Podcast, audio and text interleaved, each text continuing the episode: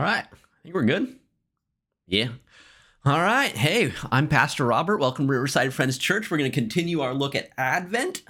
And I think this week I'm covering joy. What do you mean, I think? I'm definitely coming covering joy. I want to start with like a story. Have you ever really, like, really wanted a specific present for Christmas?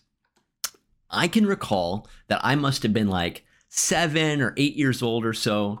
And I remember like being this little boy and I really wanted a bow and arrow. That's what I wanted. And I can remember like holding a box on Christmas. It was long, it was wide, and it wasn't very deep. And I can remember thinking to myself, this is it.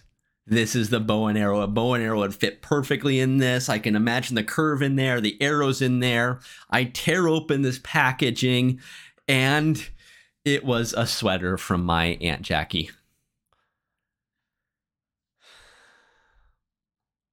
Then a, a few presents later, she had also got me a bow and arrow. so it was all like all good, right? But I can remember like this feeling of like almost like, oh my goodness, I have to say thank you. Even as like a little boy, I had manners. I was like, I have to say thank you to my Aunt Jackie for getting me a sweater when what I really wanted was this bow and arrow. And she has just seen how excited I tore into this sweater. But, you know, she did give me the bow and arrow. It was really cool. I really liked it. It, it had like the rubber tips, like, you know, the ones that have like the suction cups on them. So then I would stick them to, I think I spent like most of Christmas Day like later on my family puts on football whatever i think i spent most of christmas day sticking darts to like john elway's helmet with my new bow i used that bow to hunt like all sorts of stuffed animals things on tv my brother the dog everything was fair game for this bow and arrow it was great but then something happened that i know has never happened to any of you i went back to school fourth grade couldn't wait. I loved that bow for about two weeks. And then I almost never played with it again. It became just like another one of my toys, right? Just kind of sat there in the box and kind of came out when we played cops and robbers or whatever. I know that none of you have ever gotten fixated on a new phone or an air fryer or a fancy new vacuum cleaner I definitely know that you're not like me in that way. And once you got your new air fryer, you definitely use it all the time, right? And your instant pot, it definitely doesn't have any dust on it. You, being better than me, have not moved on to the next thing two weeks after getting the one thing you really wanted. That definitely didn't happen to you because you're a better person than I am. And it's easy to think like when you're in that moment when you're when you're on Amazon and you're scrolling through and you're going, ooh, my coworker's got an air fryer. Here's a nice air fryer, six quarts. It's got two baskets. If only I had that thing, then then I'd I'd make it. I'd have it. Then I would be happy. It's almost like this. It, it, we don't. We're not that honest with ourselves. We're not that honest or I'm not that that honest with myself to be able to say like, "Oh, here's what I'm feeling right now." Right now I'm feeling that if I had this 6 quart double basket air fryer, then I would be happy. Like that's not what's going on in my head. But subconsciously that's kind of like the message that I'm te- telling myself, right? Like if I had this, then I'd be happy. And we have that feeling until we have that thing and we realize that it was never going to fulfill us anyways. I want us to turn now to the book of Isaiah. And the book of Isaiah, it's interesting. It was written over the course of probably about 100 years in three different iterations. Like you can almost break up the book of Isaiah into three different chunks. The first 39 chapters were written before the exile, um, before the Israelite people were carried away out of Israel. Then chapters 40 through 56, they were written during the exile. Uh, when these people are like living in Babylon and living in other places and they're dispersed and whatever. And then the final chapters from 56 onward were written about, you know, after the return from exile. I want us to turn now to Isaiah chapter 9.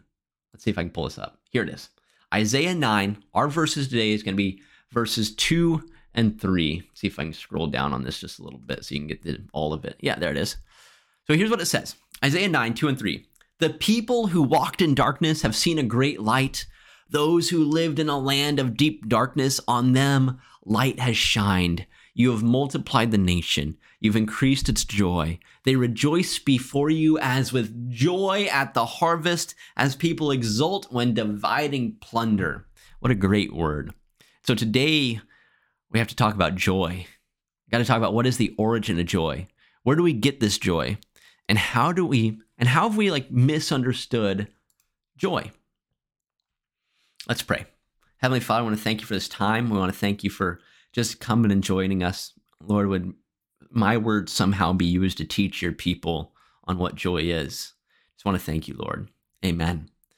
So, what we've seen is that, like, joy is not found in material things because they fade, and our joy in them fades pretty quickly. So, and then I, what I want to say is that joy is not found in ourselves either. I mean, we're regularly told is not found yeah, it's not found outside of ourselves. We're regularly told in Scripture to rejoice always. Uh, that's First Thessalonians. We rejoice in persecution. That's James. We rejoice in suffering. That's Colossians. And so the root of our joy is not external. Sorry. It's not externally. Like we don't have this joy that comes from outside of ourselves. And so then it's easy to think, okay, well, that means that joy must originate inside of me. That it has to come from within and it's a choice that I get to make or something, right? That's where joy is. I make this choice to have joy. Let's talk about that for a second. Because the fruit of the Spirit, it lists joy among its fruits. It's something that should be found in every Christian's life. And Paul says, Galatians 5:25, See if I can pull that up here. Boom. There it is. Galatians 5:25. If we live by the Spirit, let us also be guided by the Spirit. Let us not become conceited, competing against one another's. He's also listed a bunch of like the fruits of the Spirit just before this, right? He's saying if we live by the Spirit, let us also be guided by the Spirit, right? We the question I want to ask us is can we choose to live by the Spirit? Can we choose to live by the Spirit?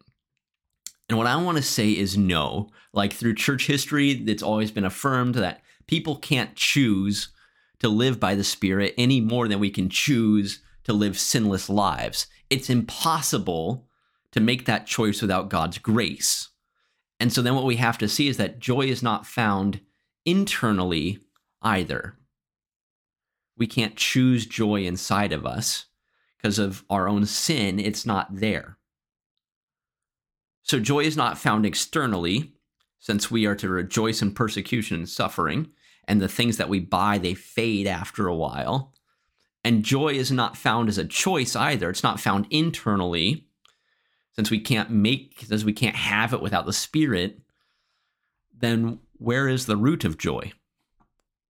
Where's the root of joy then? Some of you already know this and you understand it well. The root of joy is God Himself. There's a transcendent quality to God. We might say if it's not external, well, then it's internal. And we create these false binaries. We go, okay, if it's not outside of us, it must be inside of us. But God, though, He transcends our thinking between outside of us, inside of us. And He goes, no, it's above us. It's something that I bring to you. He transcends our thinking and He brings joy as a part of who He is and what He's accomplished in Genesis, God looks at all that he has created and he declared it good. We can flip over to Psalms 104, verse 31. It says, May the glory of the Lord endure forever. May the Lord rejoice in his works. So joy is found in God alone. And joy characterizes the bookends of our Bible. Right? It ends with well let's let's joy character is characterizes the bookends of our Bible. It begins with God's delight at his creation. It ends with his joyful vision of redeemed people with their God. And between these bookends is a story of joy shattered at human sinfulness and joy restored at great cost through the redeeming work of Christ on the cross. And the question is, where do we get this joy? See, the joy of God is shared with us. Let me flip over to John 15 15. It says, or sorry, John 15 11. I have said these things to you so that my joy may be in you and that your joy may be complete. I have said these things to you so that my joy may be in you, that your joy may be complete. The joy we have is given to us by God. And the joy of God came to focus in human history in Jesus Christ. I want to say something like every painting that I see of Jesus, he always has the same face. He's always and it doesn't matter what he's doing. He's standing at the door knocking. He's got a serious face. He's speaking with the woman at the well. Serious face Jesus. And I think the, the Jesus of our artwork is is way too serious. See, there's a quote by G.K. Chesterton. And if you haven't read anything by Chesterton, his book Orthodoxy, it's more than 100 years this old at this point. It's on my must read for all mature Christians. Here's what he says Here's what G.K. Chesterton says about seriousness he says, Seriousness is not a virtue. It would be a heresy, but much more sensible heresy to say that seriousness is a vice. It is really a natural trend or lapse into taking oneself gravely because it is the easiest thing to do. For solemnity flows out of men naturally, but laughter is a leap. It's easy to be heavy, hard to be light. Satan fell by the force of gravity. It's Chesterton. That's what Chesterton says. That seriousness is not a virtue. He says it's closer to a vice. I think that far too often, I agree with him. I think far too often we treat ourselves too seriously. Has the Lord shared his joy with you? Do you have the fruit of the Spirit? Then where is your joy? Where are the smiling paintings of Jesus? Horatius Bonar, uh, a Scottish hymn writer, here's what he says. He says, Our power in drawing men to Christ springs chiefly from the fullness of our personal joy in Him. Right? Did you catch that? That our power in drawing men to Christ springs chiefly from the fullness of our personal joy in Him. The first encounter that somebody will have of Christ will be your emotions. Here, imagine this. Imagine that, like a sad, a mopey, dejected person, a real Eeyore, came knocking at your door. And he says, I need to tell you about Jesus. Can I talk to you about Jesus and what he can do for your life?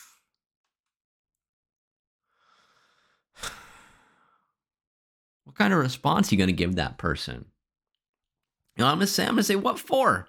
Can I, can you, can I talk to you about Jesus? What for? So that I can be sad and mopey too? No, no. The first, our power in drawing men to Christ springs chiefly from the fullness of our personal joy in Him. Think about this in terms of Jesus' life on earth. So, Jesus, he was an itinerant rabbi. He had no house to lay his head. He often slept in the wilderness. He had no income except what his band of ragamuffins could scrounge together. He had no wife, and I'm not sure that any respectable lady would have him. You've heard the rumors about him being a drunk and a glutton.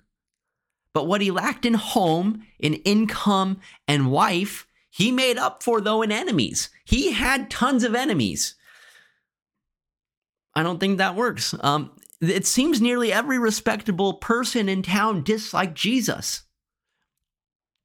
And yet, this, this Jesus, unemployed, homeless, enemy of the state, has the audacity to say, Come to me, all you who are weary and heavy, heavy burdened, and I will give you rest.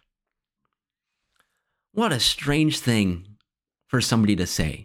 Here's what Kierkegaard Kierkegaard is a pretty famous philosopher, Soren Kierkegaard. He says that these are the words of the lowly and helpless one who would seem to have least to offer, being at the same time the high and mighty one who crazily claims to have most to offer.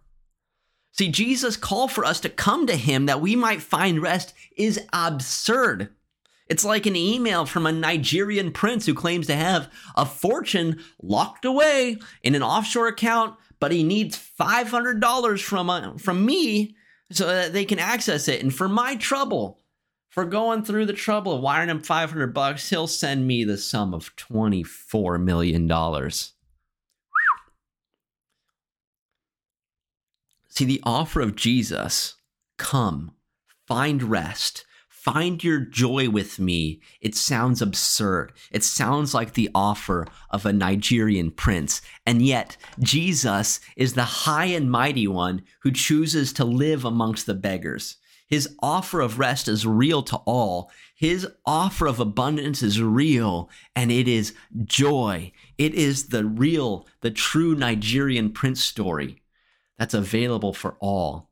Frederick Buechner, he says that God, God is the cosmic shepherd who gets more of a kick out of that one lost sheep once he finds it again than out of the 90 and 9 who had the good sense not to get lost in the first place. And it seems to me that we miss joy because we misunderstand God. We tend to think of joy as either a choice to be made in here as though I have the power to choose, or we think of joy as a set of external circumstances, as though I'll be happy once I get this or that or the other. And we miss joy because we misunderstand it as a transcendent gift from God, as a part of his character, as part of who he is. We are unprepared to receive joy because we're ill prepared to receive God. This is why the church celebrates Advent, has always celebrated Advent. It's a time of preparation. The word Advent means arrival. It means the arrival of the important person, thing, or event. See, we celebrate the Advent arrival over the course of weeks. Jesus arrived in one night. So why do we devote weeks towards it? It's because in our hearts we must prepare for his arrival. That's why the church has historically set aside this time. We are preparing for the arrival of God. And there's a duality. There's two reasons why we of what we're pre- preparing for. See, we look back. We look back at the arrival of Emmanuel, God with us, Jesus, God made flesh. We look back at the advent, the most important advent, the most important arrival of anybody of Jesus in the flesh born as a baby. And by considering his arrival into his world, our stories are shaped by his story. And there's a duality, though, that that's not the only thing we're preparing for. We're not preparing just to look backwards. We are preparing for his arrival not as a baby, but as forward, but looking forward to his arrival as a king. What kind of God are you prepared for? What kind of king are you prepared for? See, people are prepared for everything except for the fact that beyond the darkness of their blindness, there's a great light. They're prepared to go on breaking their backs, plowing the same old field without seeing until they stub their toes on it that there's a treasure buried in that field rich enough to buy Texas. They're prepared for a God who strikes hard bargains, but not for a God who gives as much for an hour's work as for a day's. They're prepared for a mustard seed kingdom of God, no bigger than the eye of a newt, but not for the great banyan tree. It becomes with birds in its branches singing Mozart. They are prepared for the potluck lunch at Riverside Friends Church, but not for the marriage supper of the Lamb. See, the arrival of Jesus into this world was unexpected by most. He was visited by foreigners and lowly shepherds. And if Jesus was born today, in America, I imagine that he would be visited by migrant workers and fast food burger flippers are the only ones who would see it. His arrival was unexpected by everybody, and most people missed it. And we do the same today. Did you hear about the two peanuts who were walking down the road? One was assaulted. It's just a strange joke. The gospel itself is unexpected. It's unexpected. But like the punchline to a great joke, it evokes in us a joy that is spontaneous and uncontrollable. Luke 144. There's like John the Baptist from within the womb of Elizabeth jumped for joy at the sound of Mary's greeting. The Lord has come near, and John jumped for joy. His response to the Lord Jesus coming near him was spontaneous, uncontrollable worship. Even though we may be ill prepared to receive him, because people always are, God knocks at the door before we're ready to answer it. That's part of faith. If God waited till we were ready, he would never knock and we would never answer. But part of the process of being ready to receive God is answering the knock while we are still unprepared. See, joy is not up to us. I cannot manifest it in myself or others. It's not based on my choices or on my ability to influence my external circumstances. Joy, though, is like a good punchline. It's delivered to us by God as He enters our lives unexpectedly. The joy of the Lord evokes in us a spontaneous and uncontrollable evocation. And I want to leave you with this question and with this challenge. When was the last time that you encountered God like the unexpected punchline of a good joke, pleasant and delightful? And the challenge that I would leave you with is this Take a few moments and consider that. Consider when was the last time that you experienced God, when you encountered Him, this unexpected and unique way, and it brought you joy, and the joy of the Lord just washed over you. So that's where joy comes from. Let's pray. Heavenly Father, very thankful that you bring us joy when we're unable to bring it about ourselves. Lord, would you just help us to experience it time and time again, to know and enter into your joy. Would you just call us, call us into that unexpected joy that you have? We just ask this in your name, Lord. Amen.